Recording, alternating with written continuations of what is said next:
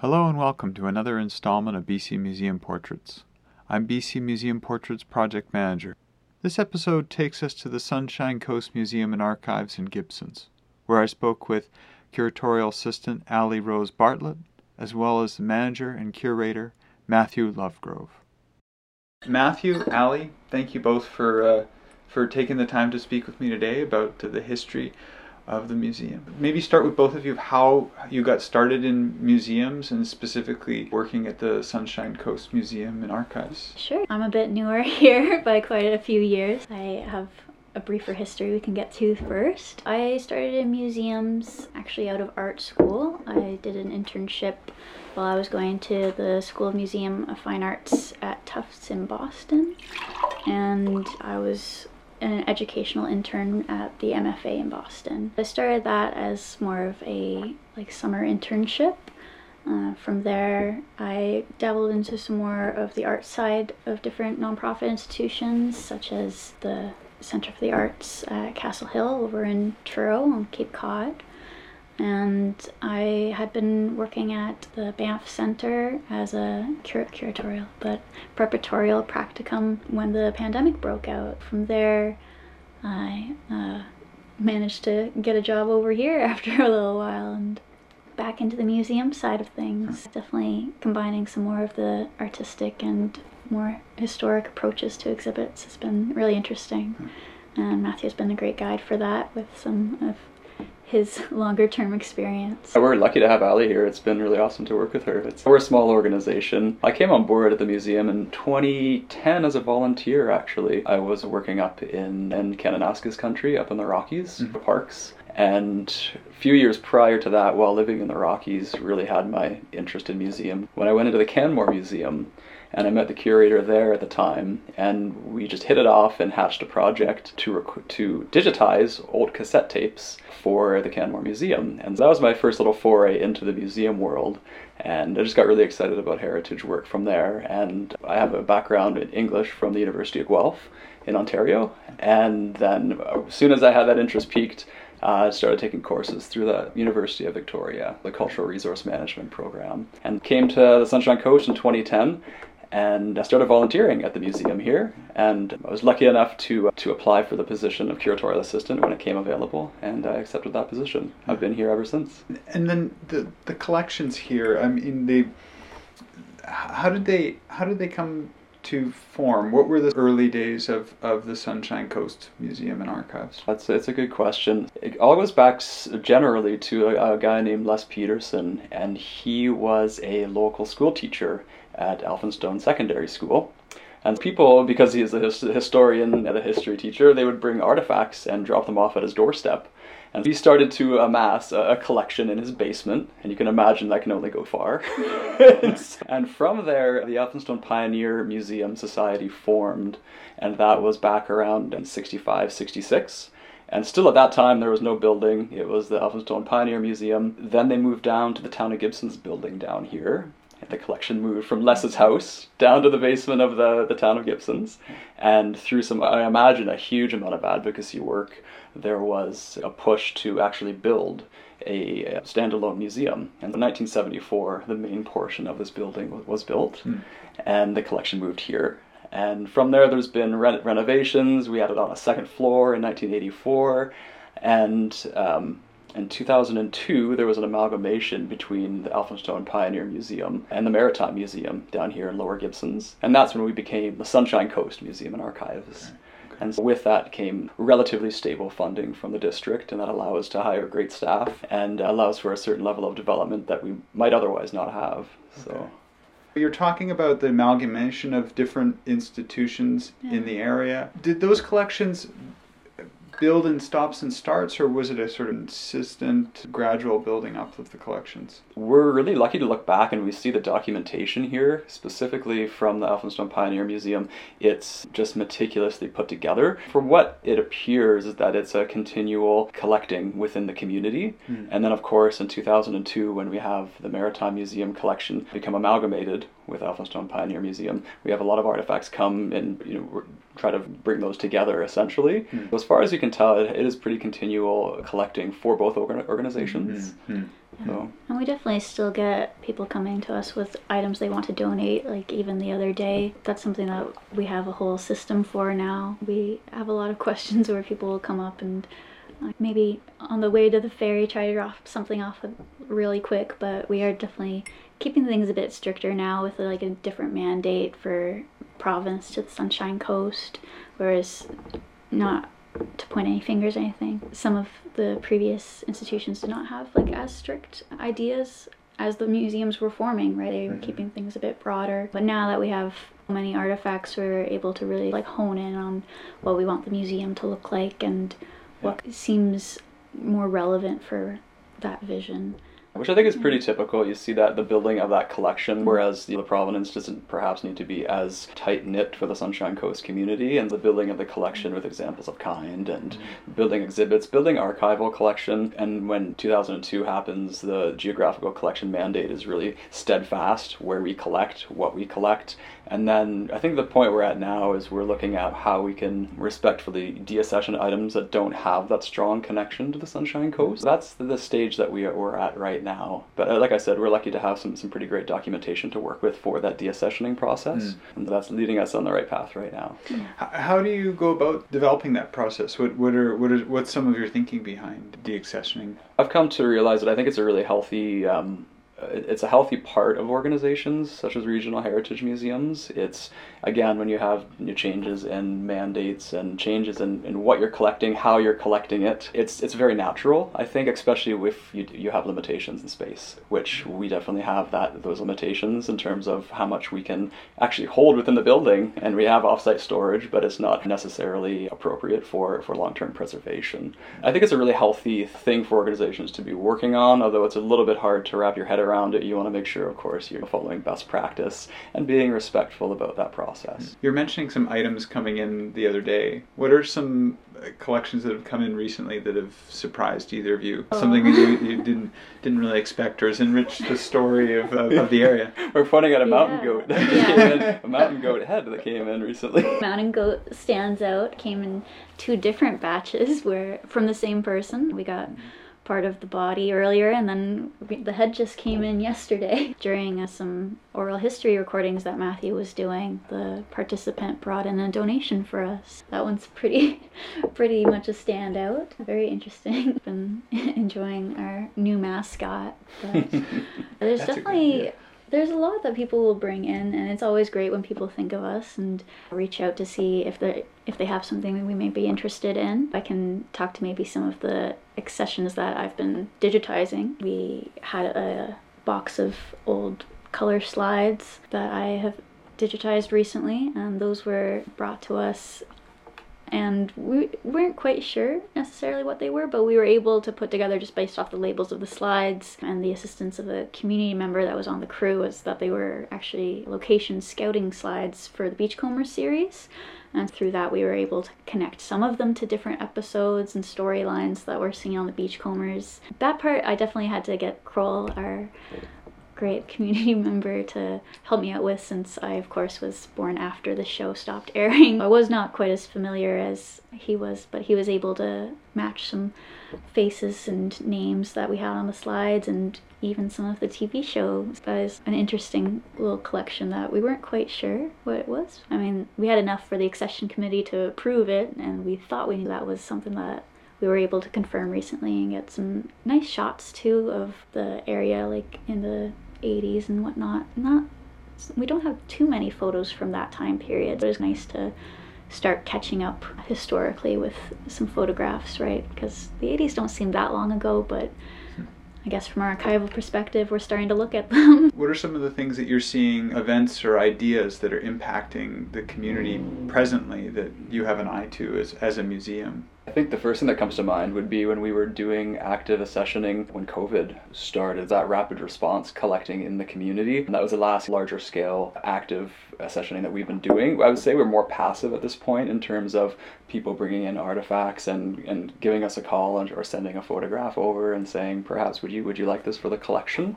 But most definitely that was a fascinating experience to be in real time trying to document what covid was like at the beginning of the pandemic here on the sunshine coast. But like many communities there's a, a huge amount of change that's that's occurring. I would say that ali is totally correct and that we're we're really still focusing on the early settlers moving in towards the 50s 60s and 70s as soon as you get to the 80s 90s our collections drop off, and that will become a focus in, in, in the coming years. Mm. So.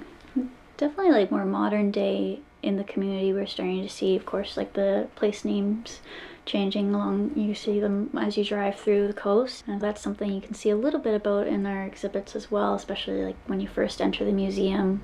Uh, we're incorporating some of the Squamish Sníchim, uh, Squamish language, in partnership with the Squamish Lil'wat Cultural Center. You're seeing some of that changing in the community and as well being represented in the museum. What are some What are some stories that you're you're looking to enrich in the collection you have in the museum? When I started working here at the museum, I was working with a, an amazing cultural worker named Kimiko Hawks. I always love to give a shout out to Kimmy because she's done much great work in, in, the, in the museum world, specifically at the Sunshine Coast Museum. But her lens was always what are the hidden histories that we that, that are missing from the historical narrative exploring those harder histories those more challenging histories and creating space for those stories to be told i think that's from my perspective that's we've we've kept up with that and that's there's a real hunger, I think, in the community and for our visitors to to know the more challenging parts of history. And the further along we go, it becomes more glaring if those things are left out of from museums. I think in terms of planning and, and and looking with a critical eye. That's something I do pretty much every week when I'm walking around the museum and. Um, it's uh, it really it's been, it's been driving the practice here I think for at least a decade and we've had some great success with that and it's challenging work but I think it's it's I think it's the way forward. For example we've been working on the Japanese internment exhibit upcoming. We do like a yearly remembrance day exhibit in November. And one uh, more recently, we've been doing different thematic approaches to it. Uh, last year, I highlighted a specific community member, and this year, we're going to be highlighting the Pacific Coast Militia Rangers. And that was a group of men and boys that were on BC's coast and other parts of Canada as well that were really like people who were either like veterans and too old or injured to return to the battlefronts, or they were too young, or they were deemed like essential workers. And a lot of men that were part of the logging industry or other, some of the store owners and whatnot, like were not actually supposed to go to the front. Mm. And instead, a lot of them were put to use here in the community, like preparing for defense of the coastlines. Since it's quite a unique geography. A lot of the people around here really knew the area best, and we're really trying to like highlight that exhibit here that there were people like in the area at the time of the wars that were really trying to, you know, work to support the war effort. And that was something that I've been working like in collaboration with. Stu McDonald has been helping a lot with some of the information for that since there are not a whole lot of records to go off of but recently we've been going through the newspaper archive that we have and able to expand the list of known locals that were participants. Mm. And that's something we're looking to highlight this year as well as the very real war efforts that were here that's something we have a real strength on the Sunshine Coast that I've noticed in my time here mm. is that there's just such a wealth of knowledge in the community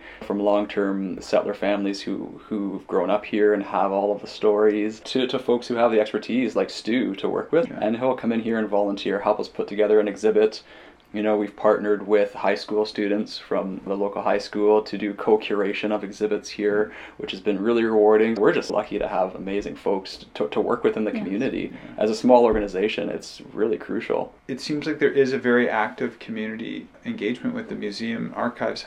How has that developed over the years, and how, how do you maintain that relationship? And and then into the future, how do you reach out to people that you feel maybe their story could be in the museum as well. I think it's an ethos that we just we roll with. That's the mo uh, a little bit in that we've had such great success working with community members here. We just see that it provides benefit, beneficial experiences for folks in the community, and for us, of course, we benefit greatly from that. The community is such a huge partner, and just in that participatory museum perspective, that's it's huge for us and that's it really we're just much better off to be to be working with our community members so a lot of people they do want to share their stories as well. There's no harm in asking, but it also helps that Matthew's a really friendly guy. We definitely have people come in all the time being like, "Was Matthew in?" and they have a specific idea in mind or we know mm. when we have an idea that comes up or something we've been researching, you do like get to know the community members and who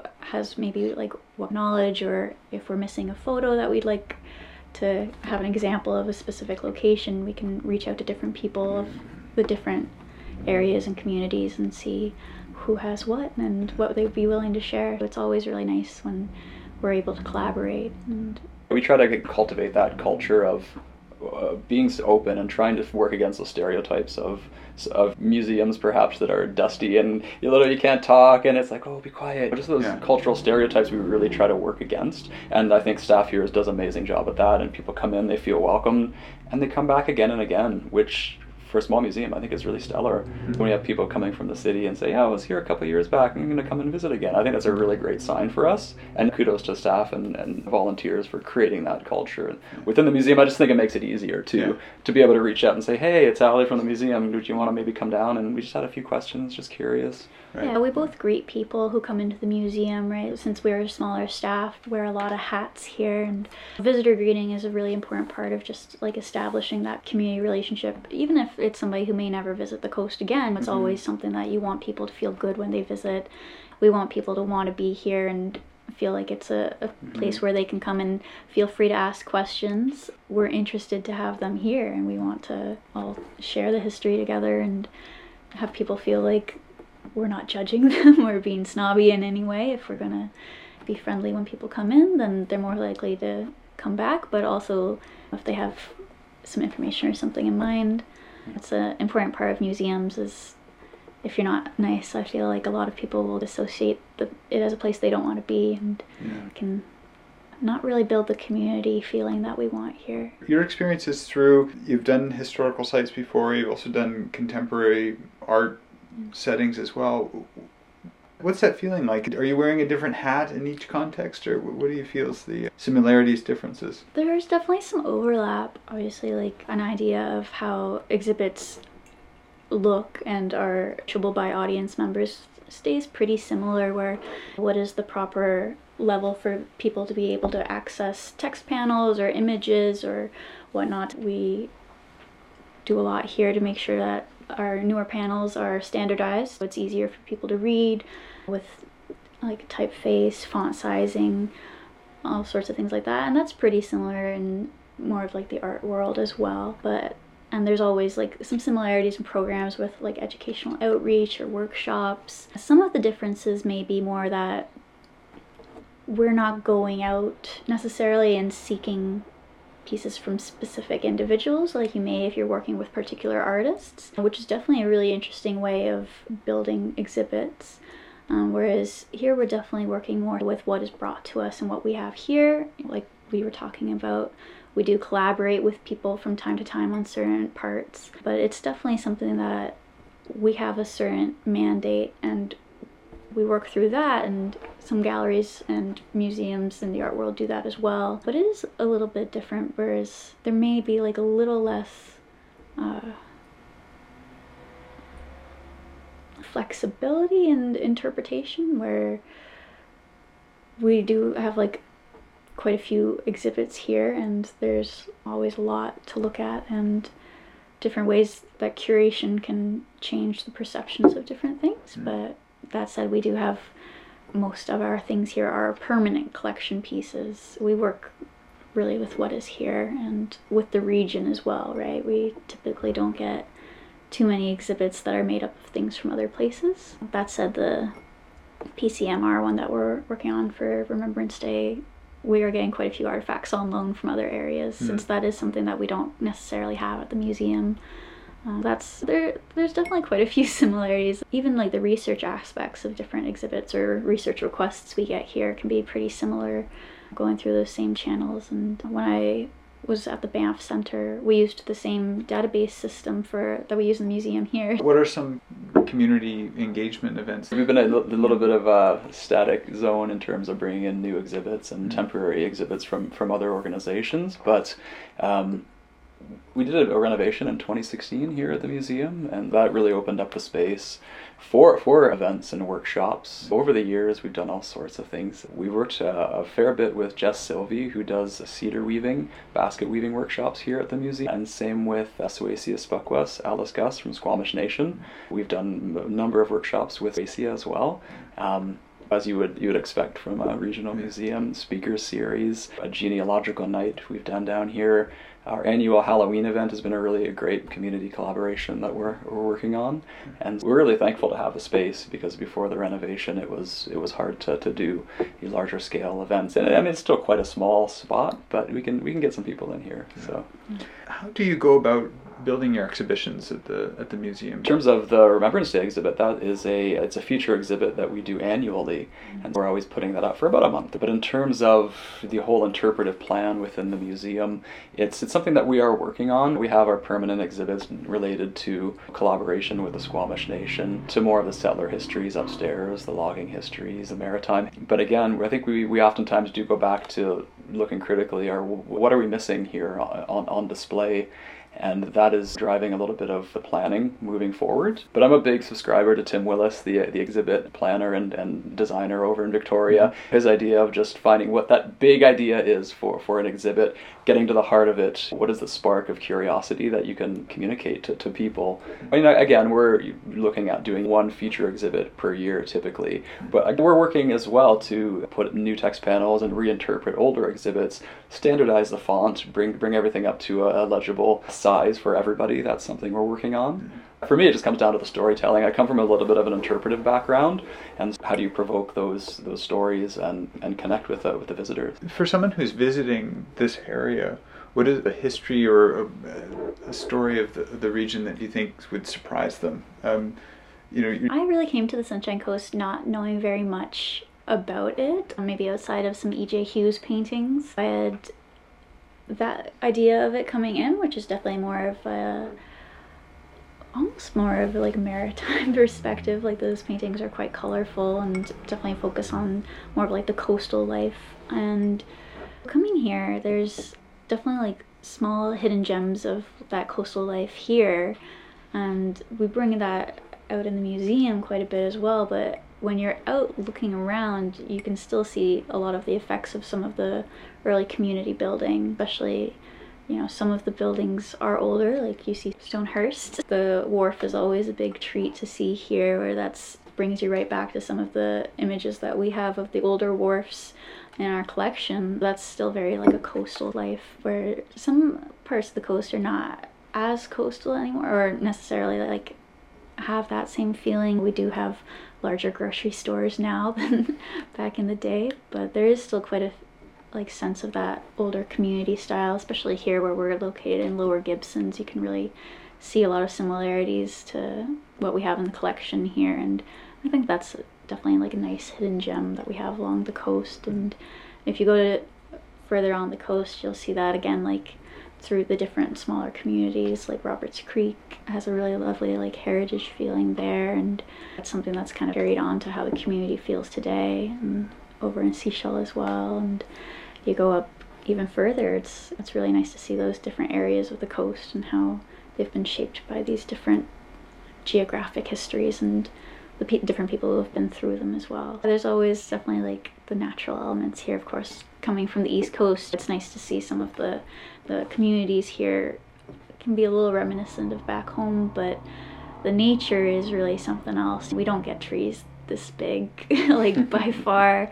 Having the mountains right next to the ocean is really something quite different from where I'm from in Nova Scotia. That's something I, I do really like about being out in BC is even some of our less rigorous hikes are still mountainsides and beautiful views, right? And Up in Roberts Creek, which is a small community just Mm. up up the coast here, there was a fair number of draft dodgers who came up from from the U.S. as well as back to the landers in the late '60s, uh, early 1970s. There was a lot of folks coming to to the forests of, of Roberts Creek to to homestead mm. and to grow their own food and bringing those con- countercultural ideals out in, out into the woods here. Mm. And there's a really fascinating history there that I think we've been learning a fair bit about. We have to give a shout out to our, our past summer student, Kaylin Schober. She did an amazing interview with Diana Morgan, who came up in, in the ni- early 1970s, and she spoke about her experiences within the landscape farming and getting to know the community. Those really interesting parallels between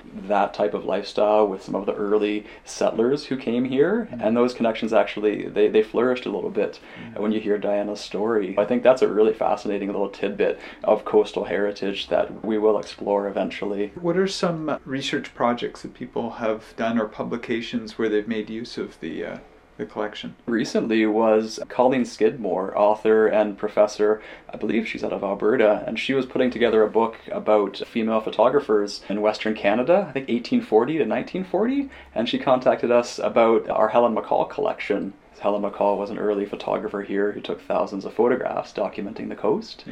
And so we provided some photographs and I believe some content to, to Colleen for her book that just hmm. recently came out. Hmm. And it's a really nice production as well. It's uh, definitely recommended if, if folks are looking for information on that. We do try to find different family members for people from time to time, and we are lucky where we have much of our archives and photographs fully digitized, and those are available on our website, of course. But if there's anybody looking for specific things or they're having maybe some difficulty with the website itself, that's something we're always happy to help out with. Mm-hmm. And having worked with these different systems we have at the museum definitely makes it a lot faster for us to find things. It It's really great. And of course, the newspaper on the coast as well, the Coast Reporter. And if they ever have like a quick question they need to ask before something goes out, we're, we're always happy to help out with that. It's great to really see some of those things go right into print sometimes. We learn too doing the research requests. Some people ask really interesting questions that you just wouldn't necessarily think of, or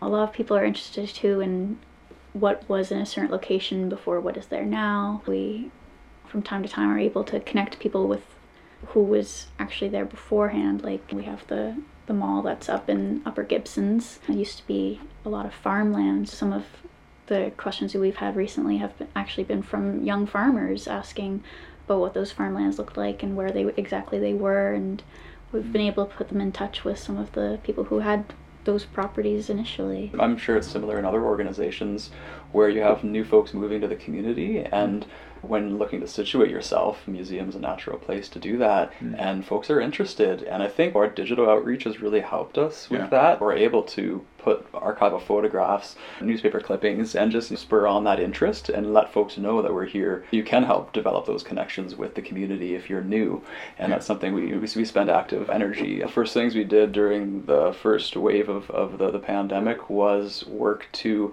put together an online portal called Museums at Home hmm. or Sunshine Coast Museum at Home and we gathered all of our digitized content, all of the links, the digitized newspapers, the photograph collections, a few oral histories and we brought that content together and we did active outreach to community members, to the school district here to, to say we're, we're closed but you can you can access this content and still have, have that connection. even having our uh, little 3D online, you could go through almost like Google Street View of the museum. When I first moved Oh. here, the museum was closed because it was pandemic. But before I interviewed here, I took the virtual tour on our website to see what I was getting into and different things that I thought my skill set might be able to speak to, especially with some more of the photography collection is something that I've been particularly drawn to. We were really lucky with we we had that uh, 3D virtual tour set up about a year and a half before COVID started. And shout outs to Stephen Sue, who's on our board of directors now at the museum. He, he came in and he volunteered to do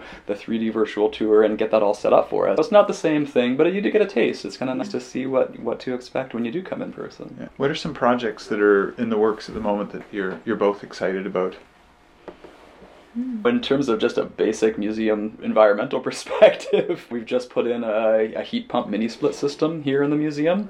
That's just about two months old here. That's going to really improve the collections care here. We're still working on the dehumidifier. That should be complete in the next month or month or two. We're really looking forward to have that that completed. We can step up our collections care in terms of a, a, a stable environment for, for preservation. It's been a big one. Almost immediately after we had that installed, people were uh, saying how much more comfortable the visitor experience was here, especially during the heat of summer. The temperature difference between the two floors of the building can be yeah.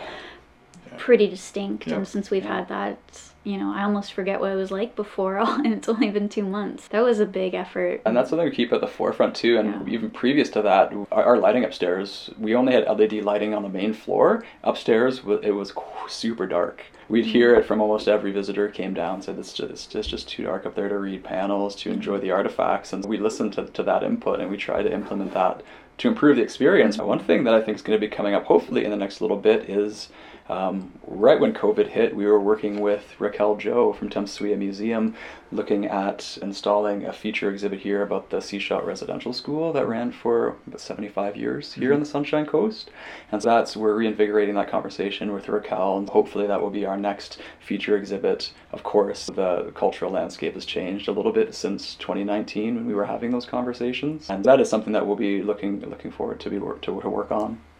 Five, ten years out, where do you see the the uh, the museum and the archives? I believe that we'll be doing a lot more in terms of digitization. We have had a huge success with that. Like we've got the archival newspapers from the coast that are no longer running fully digitized thanks to our incredible volunteers and we're still working on quite a few of those. I would love to see some of our larger archives get digitized as well. We've been able to do great things with the smaller scale pieces, but a lot of our maps are really beautiful and they're definitely like a challenge for us. We aren't able to use our scanner for them just because of their size. And that would really open up a whole new section of the museum that we have. We have those archival materials, but photographing them with our technology is just not really the same. And that is something people are interested in, but it's just a bit complicated for what we have right now. Yeah. Most of our photographs have been digitized. The newspapers through Irving K. Barber grants, we've digitized those. The archives, primarily most of them have been have been digitized as well. Yeah. As an organization and, and our growth, we are the regional heritage museum of the whole lower Sunshine Coast, although we're located in Gibsons. We have really strong partnerships working with the different heritage organizations up and down the coast. The tems swiya Museum, like I mentioned, the Sechelt Nation Museum, the Sechelt Archives, which we've been stepping in to have more of a working with them directly in terms of budgeting and, and operationally, up to Pender Harbor, the Pender Harbor Living Heritage Society, and then the Egmont Heritage Center. We're working with all of these partners, and I think that hopefully we'll be able to, to grow our, our staff. There's talk of uh, some renovations possibly and extensions to the building. What we're in talks with the town of Gibson that could, could occur. And again, just continuing to work with our community and, and work with the local nations as well to, to uh, do the work that we do. The relationship of the, the museum with the different historical societies and nations in, in this region, was that something that happened early on in the formation of the museum and archives? We were looking back to see about repatriation of, of items within the, the Elphinstone Pioneer Museum, and you can look back in the paperwork and you can see those those connections and those repatriation projects going back to the 90s. And I think because we are a small community, there it seems like there's always been those connections, and we've just been building on those throughout the time as our time as an organization. Yeah.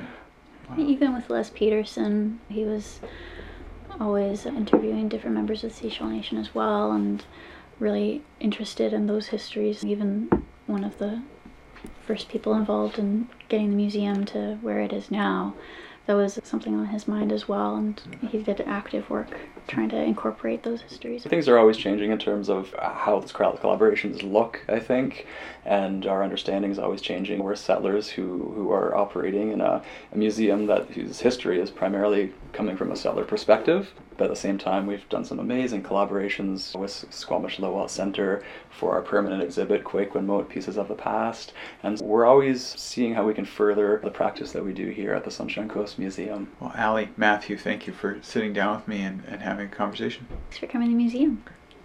This has been another BC Museum Portrait. BC Museum Portraits is done in partnership with the BC Museum Association. To hear more portraits and view the accompanying images made by project photographer Taiyu Hayward, please go to museum.bc.ca. Thank you very much for listening.